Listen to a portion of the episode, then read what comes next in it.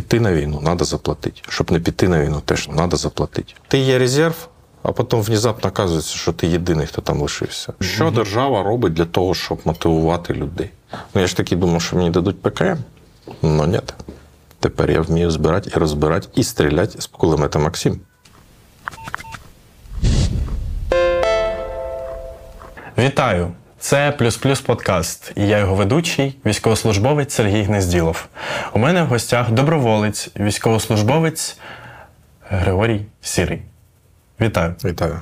До війни ти займався зовсім не воєнними справами. Розкажи про це детальніше. І чому ти, маючи таку саме спеціальність, вирішив прийти 24 лютого у військо? Е, До війни я працював моушн дизайнером на, на різних телеканалах, медійки там, е, на студіях, які обслуговували там рекламні проекти, е, кліпи знімали і так далі. Е, Ну і, в общем, мене це все влаштовувало, а тут почалась війна. І е, я спочатку взагалі не роздуплився. Я, звісно, розумів, що ймовірність така, ну, до того, до тієї дати, що така ймовірність є. Але я недооцінював масштаби. Угу. От. І 24 числа мені брат набрав десь о 4 ранку. Він жив, живе недалеко від Борисполя, і самі розумієте, у них там гупало так будь здоров. Бо у мене на Берестейській було досить тихо в цей день. І я таки прокинувся. Він мене точніше розбудив, я ще годину лежав, читав новини. Е, І десь о п'ятій я вже подивився в вікно. Мене якраз на проспект Перемоги виходили вікна, побачив там дуже багато людей кудись шустро в бік Житомира. Хто пішки, хто на машині. Я, ну, само собою, я рознервувався там. Потім я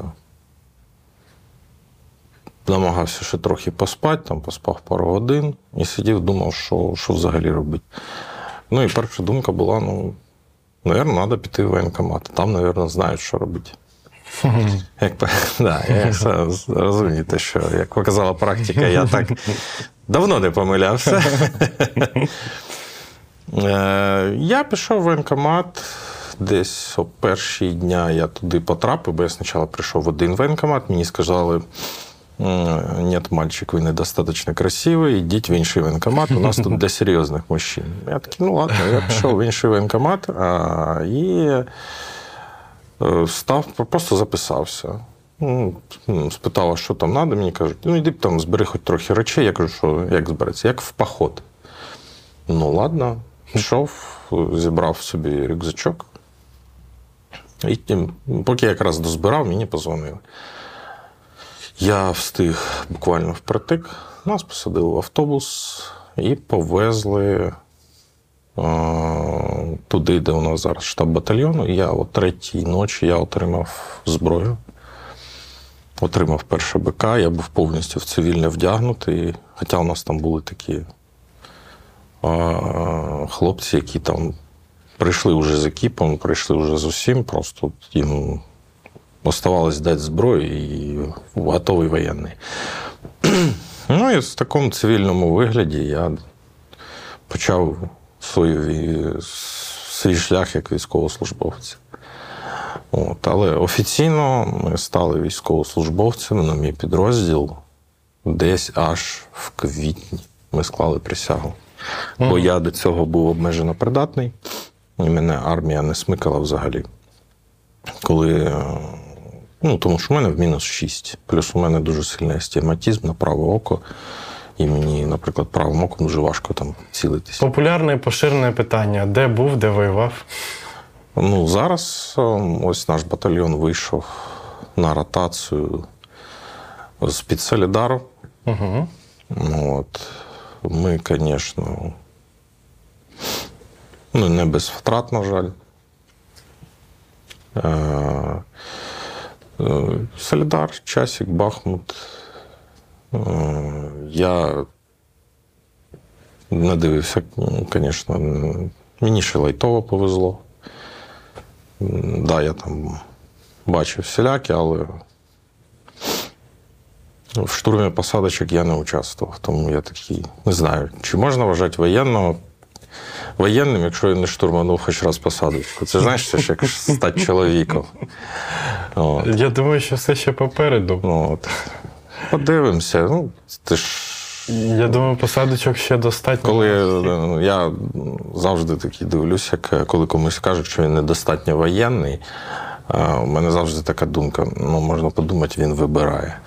Тобто дуже багато цивільних людей думають, що ти там воєнний, ти от сидиш такий, попили ви з утра з пацанами чаю. Що, пацани, тут, от, от, ту посадочку чи ту посадочку? Чи ну його нафіг, поїхали там за бургерами кудись. Які ставлять наказ, яку ставлять задачу. Ти... Ти На жаль, от перше, перші півроку в армії у мене було відчуття, що я в тюрму попав. Дуже жорсткий контроль за пересуванням, е, дуже е, жорсткий контроль за вільним часом. О, Ти сам собі не належиш. Ну, до цього треба звикати, і це викликало досить сильний дискомфорт. Зараз я вже звик, я розумію, для чому і для чого це робиться, тому що, на жаль, є меншість, певна меншість військовослужбовців, які створюють певні проблеми, яких намагаються потім уникнути командування, і створюючи загальні правила для всіх. Територіальна оборона це таке явище, напевно, більш спонтанне. І почалась війна, дуже багато різних людей прийшло в армію. Абсолютно різних професій, абсолютно різного віку. Більшість з них були добровольцями, але в тому числі були ті, хто кого мобілізували в територіальну оборону. Скажи, будь ласка, яка найбільша, на твою думку, проблема зараз е, територіальної оборони? А, Ну, суто формально територіальну оборону досить е, погано комплектують через воєнкомати. Угу. І е, в першу чергу комплектуються кадрові частини ЗСУ або навіть новостворені частини ЗСУ. Ну і наскільки знаю, така ж проблема і в Нацгвардії. Тоді туди, от ті ж самі ось ці бригади наступу, чому вони розгортали рекламну кампанію? Ну, тому що вони не можуть набирати людей через воєнкомати. Це ж як поліція. Вони по, по факту вони підрозділи поліції. І ну, це проблеми, напевно, нашого вже законодавства мобілізаційного. Плюс ну, крива робота ТЦК, воєнкоматів, тому що, е, ну, на мою думку, от я як солдат, е, військовослужбовець, сама адекватна кампанія рекрутингова. Це зараз у Азова. Вони роблять медійний У третього штурмового. Да. Третя штурмова, Азов, ну, у них же там ще є, помимо третьої штурмової, Так, так, так. якісь підрозділи залишились а, підпорядковані, здається, Нацгвардії, а це МВД, це поліція по факту. І е, у них сама адекватна рекрутингова кампанія. Тому, ну, тобто вони є медійні, вони показують, що ми ось є, що ми ось таке робимо, е, що ось тут ти можеш подати заявку до нас вступ, і, то, то- і е, до того ж, е, це їм дає можливість не брати всіх підряд, а брати тільки дійсно мотивованих. Бо я знаю, що не всі проходять. Там Підбір. досить ва- ну, я, роз... я от по своїм фізичним кондиціям я не пройду. Друзі, команда громадського робить для вас цікавий та якісний контент. Підписуйтесь, ставте вподобайку, поширюйте плюс-плюс подкаст. Ну, ти взагалі можна сказати, обмежено придатний до військової служби через е, свій зір, так? Наскільки я розумію. Зараз е, тривалий час ти знаходився там на фронті, зараз на ротації. Ти не планував списуватись з війська? Ну, списатись через. Е, ні, бо тому що є проблема не жорсткої нестачі технічних спеціалістів. Як у мене склався шлях? Спочатку я такий ходив, ну я ж був таким, знаєш, ну, цивільним полупокером, який ну, бачив там війну по тільчику. Я ну, не сильно уявляв, що це взагалі таке. І я такий, от ці автомати, дайте мені кулемет. Ну, я там ходив, куди. А і потім, коли почали шукати кулеметників взвід, е, взвод, м, Такі, ну пішли, дамо тобі кулемет. Ну я ж таки думав, що мені дадуть ПКМ. Ну ні. Тепер я вмію збирати і розбирати, і стріляти з кулемета Максим. На що воно мені не знаю. Але слава Богу, ми їх списали, здали, бо це, е, на жаль, е, дуже позиційна зброя, і е, ну, довго з такого працювати не вийде, хоча він реально він дуже комфортний в роботі. Він не б'є по вухах, як ПКМ, він тримає, от ти його налаштував, він в одну точку буде насипатися. Реально хороша зброя. Але вона позиційна. Для сучасної мобільної війни, навіть окопної, бо ти не в окопі не будеш сидіти з кулемета навалювати з одної позиції, ти ще думаю, сам знаєш. Ну так. Е, Ну, тобі, коротше, зразу прилетить. Просто тут же. Е, Потім я був стрільцем, потім якось треба було підняти дрон. Я такий, ну давайте я розберусь за пару годин, Мгм. там підніму. Ми ці, це ще були такі полубойові завдання по Київській області, коли тут ще досить неспокійно було. Треба було пролітати певні райони, дивитися, що там, чи є якісь сліди.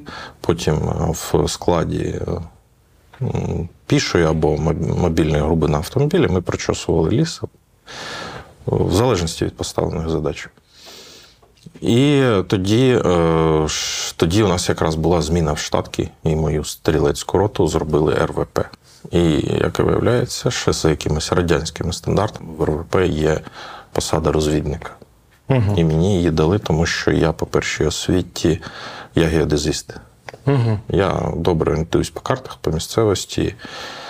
От, тому командування не придумало нічого кращого, як туди мене поставити. І, в принципі, ну, я не жаліюсь, це окей, нормальна посада, все. І я почав навчання як аеророзвідник, проходив навчання, тренувався.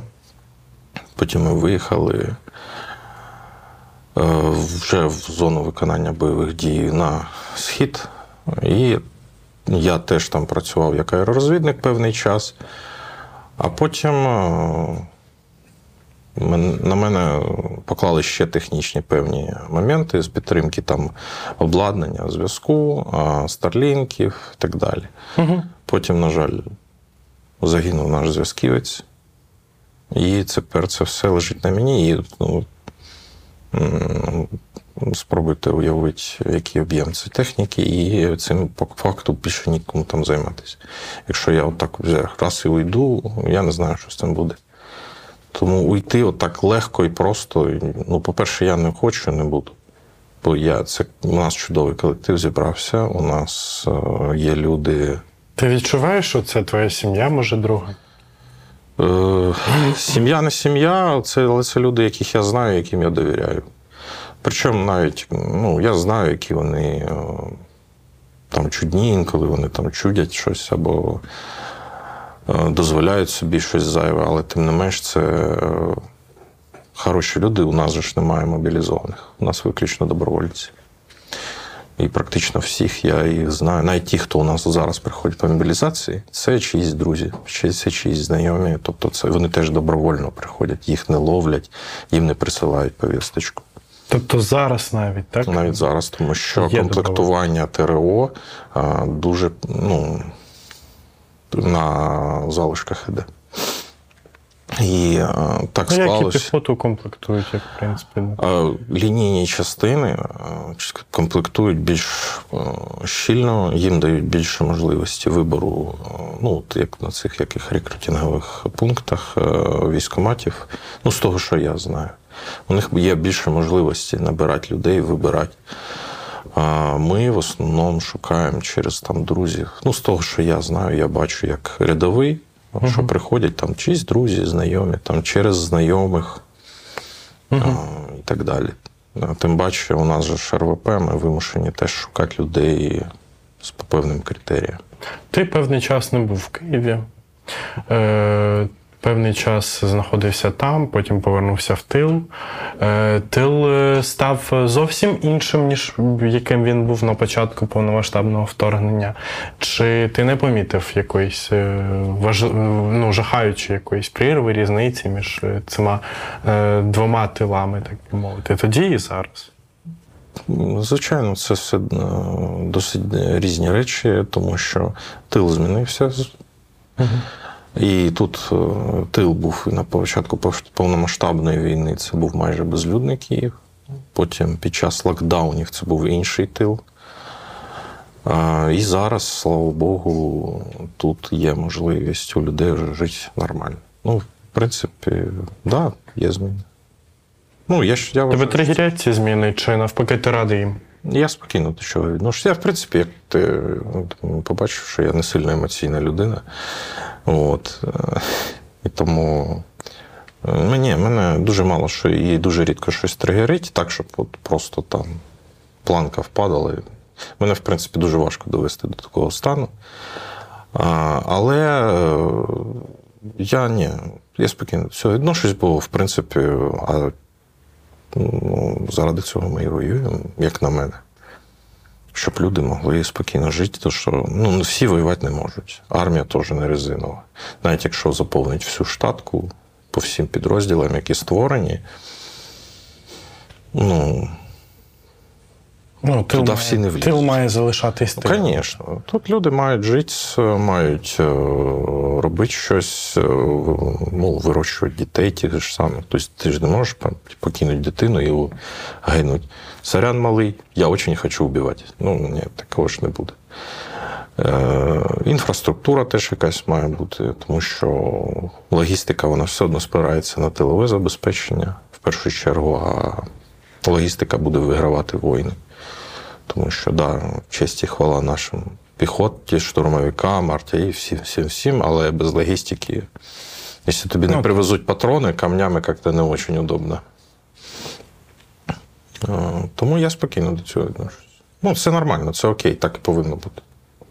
Неправильно розрізняти е, або якось е, ділити е, тилові якісь служби і фронт. Правильно? Дивлячись, що, що таке ну, що кожна людина вкладає в тилову. Ну, от ти не штурмував посадку, значить, все, значить, ти не Я не штурмував, але у нас е, в складі штурмгрупи загинув е, хлопець з ВМТЗ. Угу. Тобто, Він там був помилково чи. е, тоді, я так розумію, це був резерв штурма, і туди, ну, хто, хто хоче, от хто хоче. Він зголосився. І він пішов штурмувати. Він зголосився. Він, ну, це був один із тих моментів, коли м, ти є резерв, а потім внезапно оказується, що ти єдиний, хто там лишився. Угу. І Це як про контрнаступ. Ми їдемо. Е, Був такий момент. Ми їдемо з командиром в автомобілі, я веселий, тому що я з позицій, і в мене буде там ціла доба відпочити. Ми їдемо, і він дуже сумний. Я йому кажу, командир, а чого ти такий сумний? І він каже: А тобі хтось сказав, що е, сили контрнаступу це і є ти. Да, да. А потім, да, потім почались штурми. Е, після війни. От уявімо, що завтра закінчується війна. Що, що б ти хотів першим ділом зробити? Які в тебе плани на майбутнє от після війни? Я не кажу, що війна закінчиться завтра, але уявімо. Ну, місяць-два я точно нічого не буду робити. Лежать будеш? Ні, ні, не лежать. Я буду гуляти, я буду зустрічатись з друзями, бо в мене перед відпусткою там вийшло пару днів. Я не знав, що буде відпустка. Що все, відпустка, як і все в армії, случилась внезапно. І е, у мене були там три дня, і я просто не вилазив з усяких зустрічей з друзями, з якими я не бачився.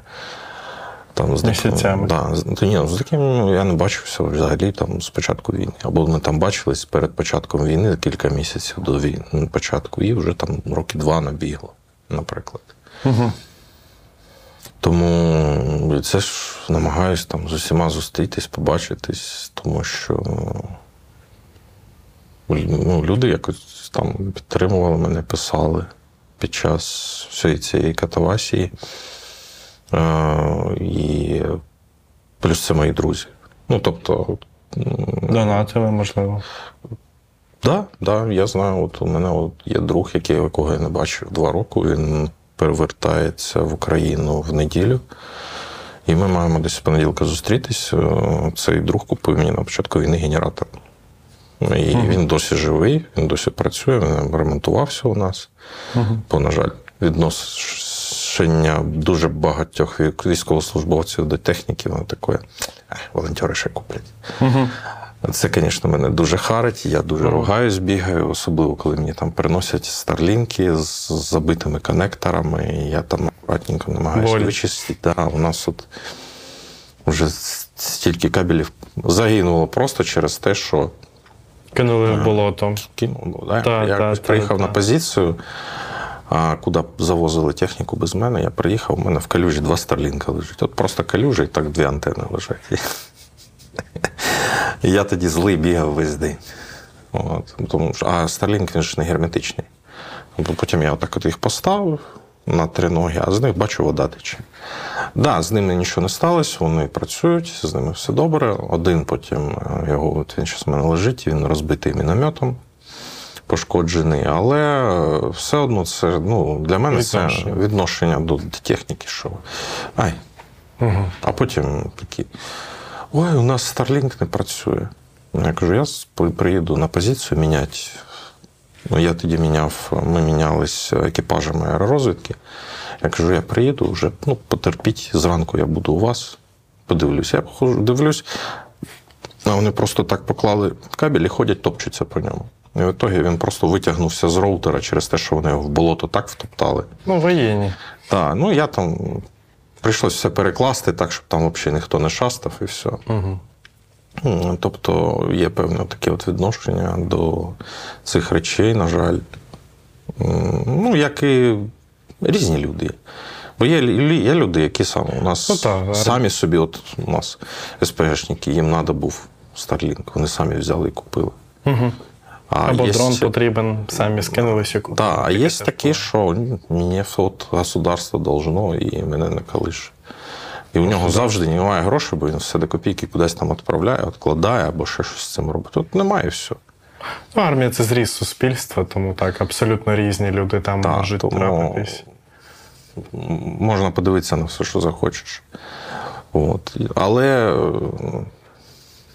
ну, таке відношення, на жаль, є навіть. От, вроді, вони всім колективом там, у них три розрахунки, вони скинулись, купили все, але є люди, яким просто ну, скинувся, та й пофіг, все одно ще купимо, якщо що. А, ну, на жаль, таке буває. Е, ти не хочеш списуватись, плануєш служити далі. Е, скільки, от е, я не знаю, ти зараз відпустці, у мене, в принципі, відпустка за два роки там тиж, тижнева буквально була. Е, скільки по часу тебе ще вистачить? Скільки треба? Скільки треба? Навіть Ну, якщо 10 років. А що робити? А що робити? Цікаве запитання. Е, тобто ти зможеш 10 років воювати? Не знаю. Ну, я буду намагатися. Угу. Ну, я просто не розумію, а яка альтернатива. Ну, верніше, я розумію, яка альтернатива, тому, в принципі, і Е, Я про те, що багато зараз дискусій ведеться в соцмережах про те, що військовим потрібна ротація на постійній основі, і що ну як так, є частина суспільства, яка в принципі виконує свій обов'язок та перед державою, захищає цю державу, а є частина суспільства, яка не виконує цього обов'язку. Чому б не розділити, так би мовити, це в часу в часовому просторі, та і от е, якась частина суспільства там два роки відвоювала і пішла відпочивати, а інші люди виконують свій громадський обов'язок ну, замість тих людей, які вже е, ну, тривалий час там були на фронті, і їм потрібен відпочинок. Я ось про цю позицію хотів би спитати. Як ти до цього відносишся, і чи підтримуєш ти той, можливо, навіть хейт, який зараз виливається на всю систему комплектації Збройних сил України? А, ну, тут є певні моменти, на які спочатку треба звернути увагу, що у нас більшість новин подається емоційно. У нас за все в першу чергу чіпляють емоційно. У нас на цьому будувались на емоціях там і Вибори. навіть вибори а, Так. і так далі. Тому є емоції.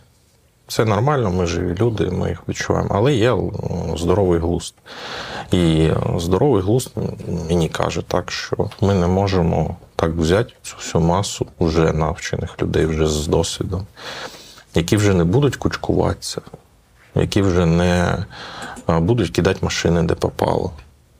Які просто вони приїхали, вони зразу і як включили режим тараканів, розбіглись, поховались, вони знають місця, де що, хто, і І як? в результаті ці підрозділи можуть вийти навіть неушкодженими. Ну, поранені будуть по-любому, бо це випадок.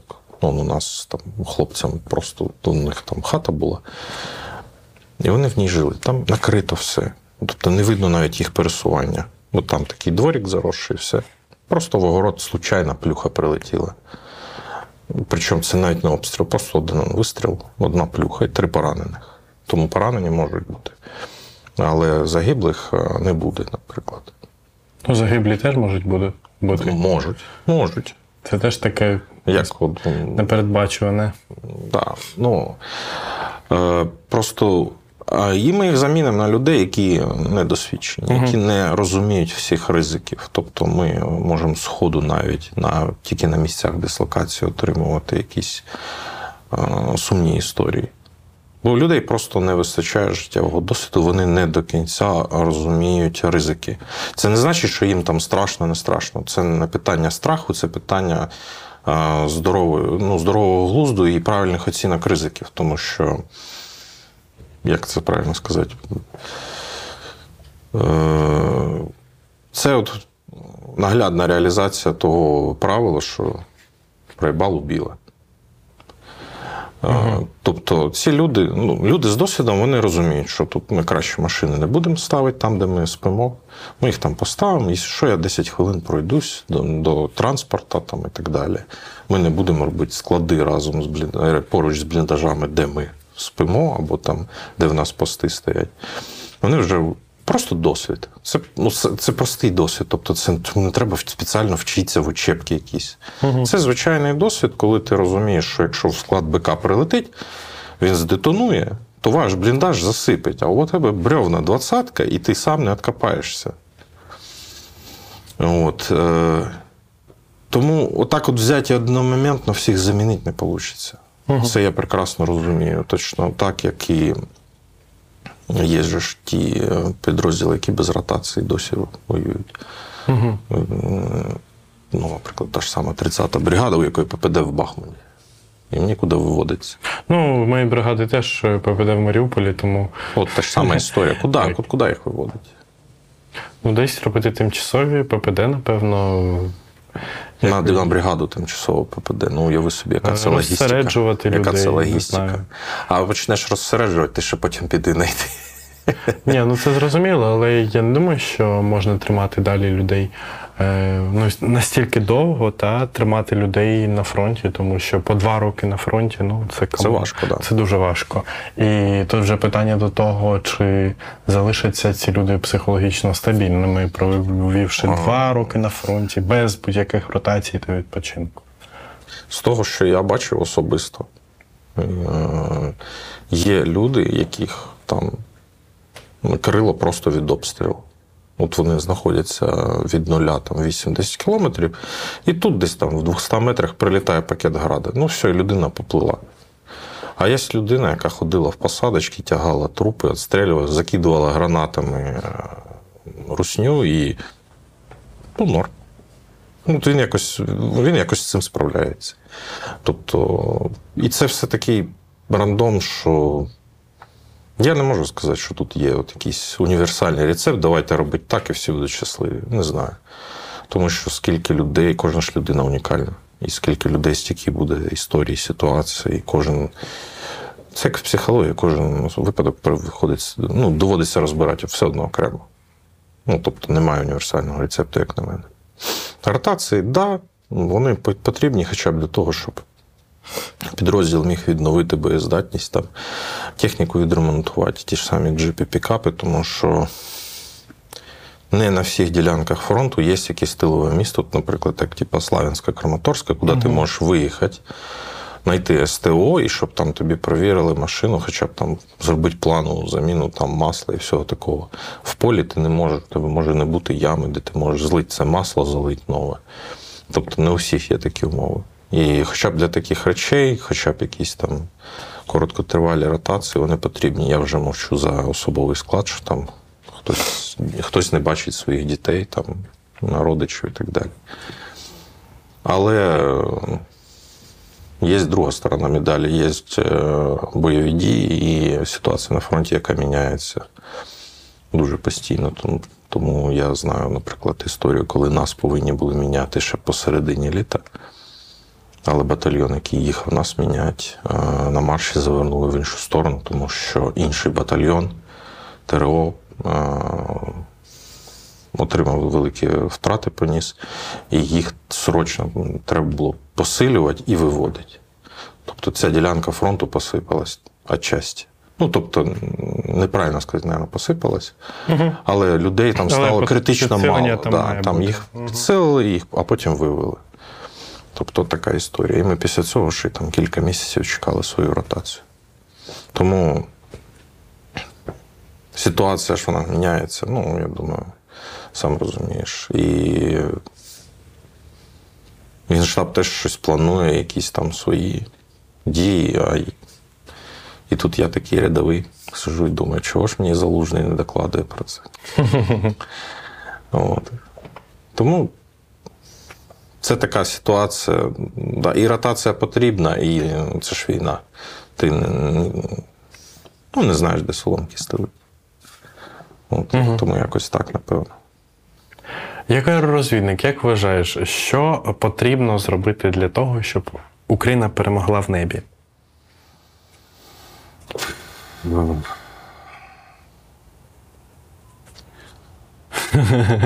В принципі, а, ні, просто так от е, взяти і, е, всю проблематику там впхати в- хоча б в 5 Добре, давай тобі важко. три От, а, ні, є ж е, прекрасні виступи Марлії Берлінської, вона все дуже чітко по полочкам розкладає. Я дуже раджу подивитися. І е, те, що вона на е, каже, те, на що вона робить акценти, я там цілком згоден. Тому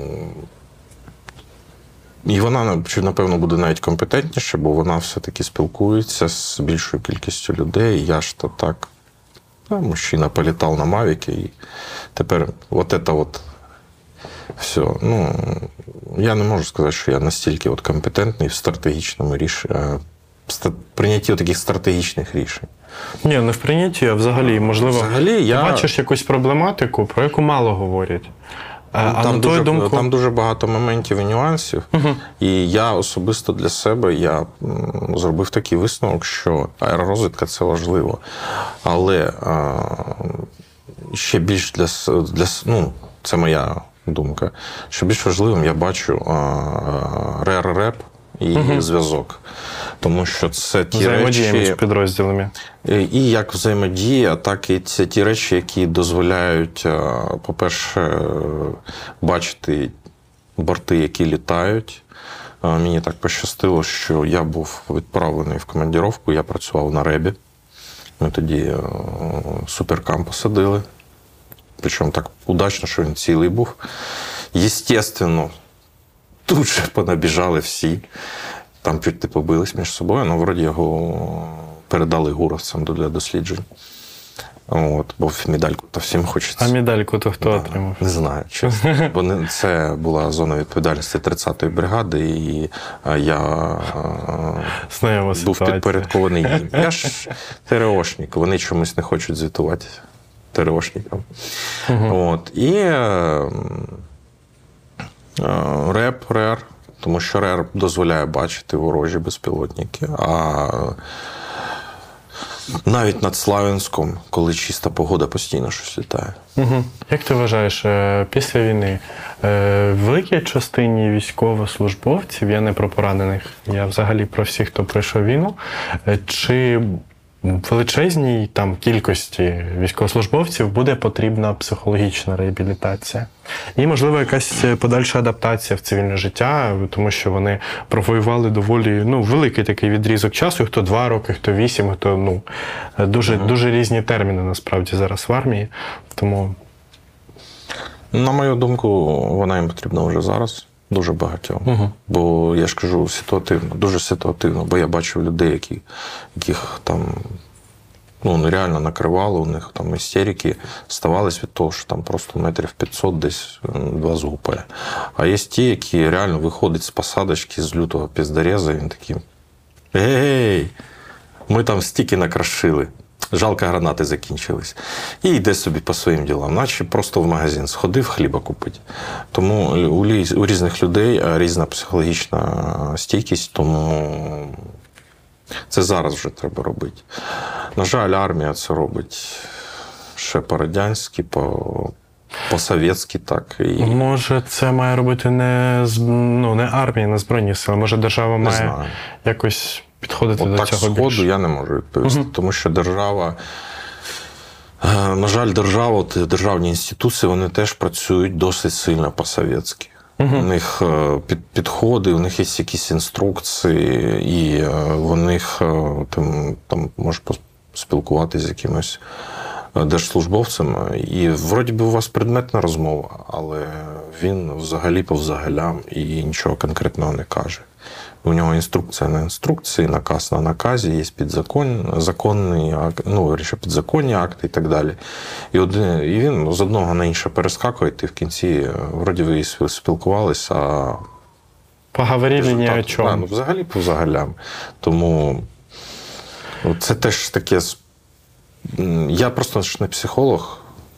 Ну, у мене друга освіта педагогічна, але все-таки я не профільний психолог. Мені дуже важко про це так сказати е, однозначно, що саме треба робити. Але те, що треба робити, це я бачу, тому що є військовослужбовці, які продовжують нести службу, а у них вже проблеми. Дуже багато військовослужбовців, навіть у нас в підрозділі, порозлучалися з дружинами. А там, а десь дружина не витримала, десь він уже він Ну, розлучення, здається, це е, такий процес е, будь-якої війни. Я просто теж нещодавно пройшов через розлучення, тому співчуває. е, та все. ок. Це треба все сприймати як досвід, як на мене, тому що якщо не сприймати щось як досвід, можна прям таки дуже сильно зануритись в ці проблеми, і вони тебе будуть тримати. Як смерті, як вибух, як вибухи, як будь-що. От е, багато е, зараз в соцмережах, знову ж таки, повернемось до теми соцмереж, які стали майже єдиним засобом масової інформації останнім часом, в тому числі і журналістика, вона так дуже вросла в соцмережі. Е, є багато-багато закидів, що.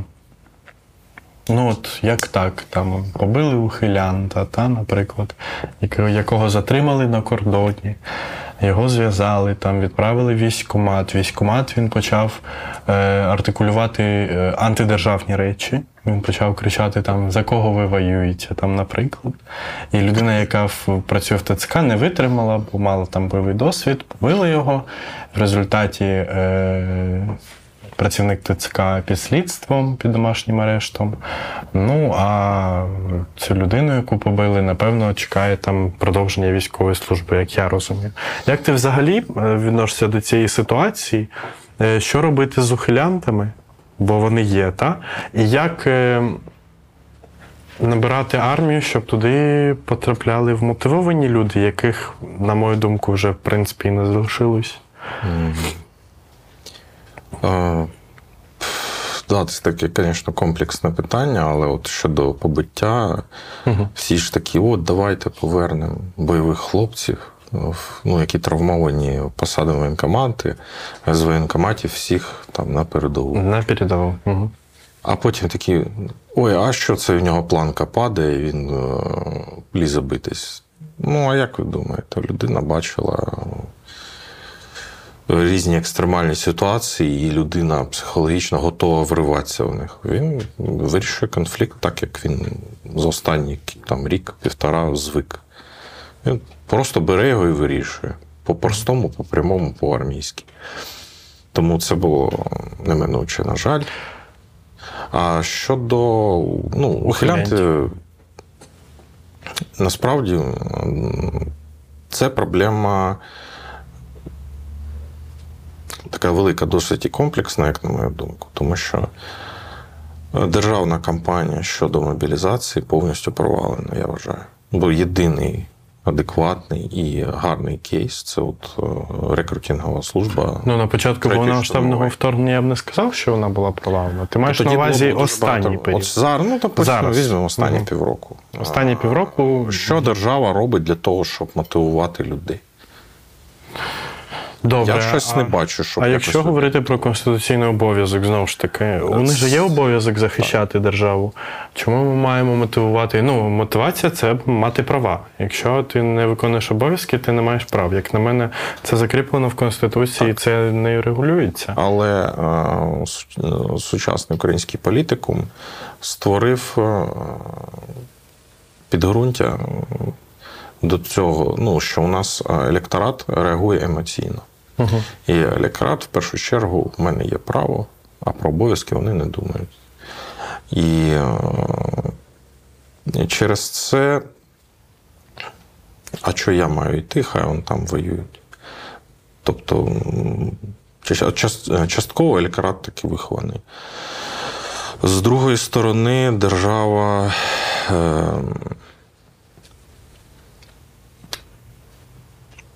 Там дуже багато всякої казуїстики і е, навіть з точки зору законодавства. От, Я думаю, ти знаєш, наприклад, що буде, коли людину там, от, коли були випадки, коли людину на лікування виводять поза штати, він залишається без грошового забезпечення взагалі. Ну, це пофіксили. А Це пофіксили, але у нас був це той прецедент, і, звісно, Ага. це ж зрада зрадонька.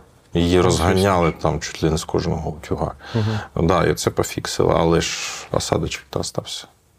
І такі і люди будуть там, от я піду, і там зі мною щось станеться, а потім про мене забудуть. Є і такі. А є люди, які хочуть служити, але вони мають обмеження по здоров'ю.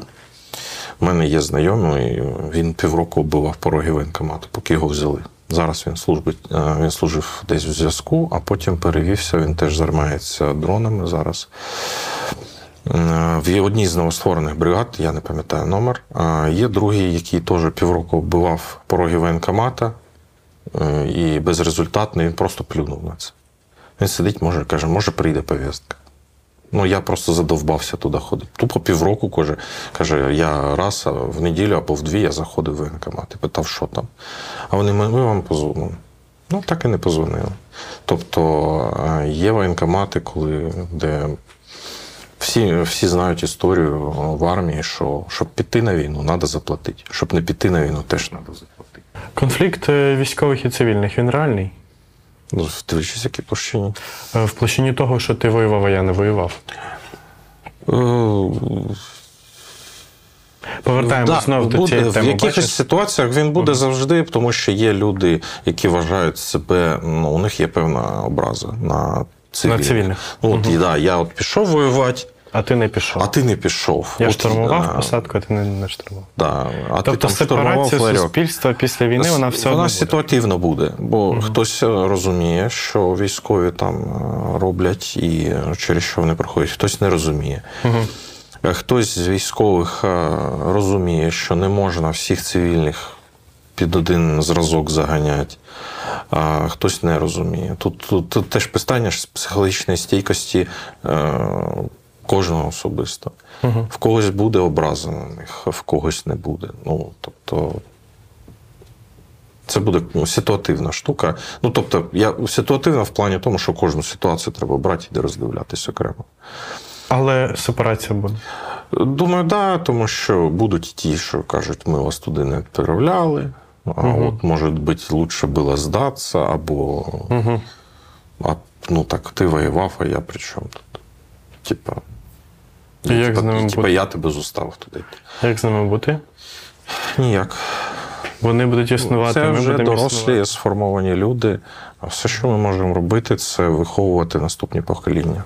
показувати їм, бути зразком для наступних поколінь. А якщо це покоління, яке я тебе туди не посилав, почне впливати на, на, на наші політичні рішення, наприклад, як робити? Що, ну, що робити в такій ситуації? а, об'єднуватися самим в політичні сили, а, брати на себе відповідальність А за ти свій готовий йти в політику? Я колись трошки цим займався, молодіжною політикою. Я займався, я був головою студради в своєму університеті. Я був членом, а я навіть головою правління студентської асоціації е, в Україні. Ну, от, е, це було, звісно, ще заря панька, але було. Ну, Можливо, ти хотів би щось сказати нашим глядачам, побажати їм. Якщо ви живете десь з ППО, не ігноруйте повітряну тривогу. От, і підтримуйте друзів і знайомих, які в армії, бо просто спілкування допомагає. У мене були періоди, коли було психологічно важко, і просто завдяки спілкуванню там з людьми, які залишились на це в цивільному житті, тобі стає легше. Тобі стає легше, ти просто. Ну, просто легше. Я навіть не знаю, як це правильно ще сформулювати, які слова тут підібрати.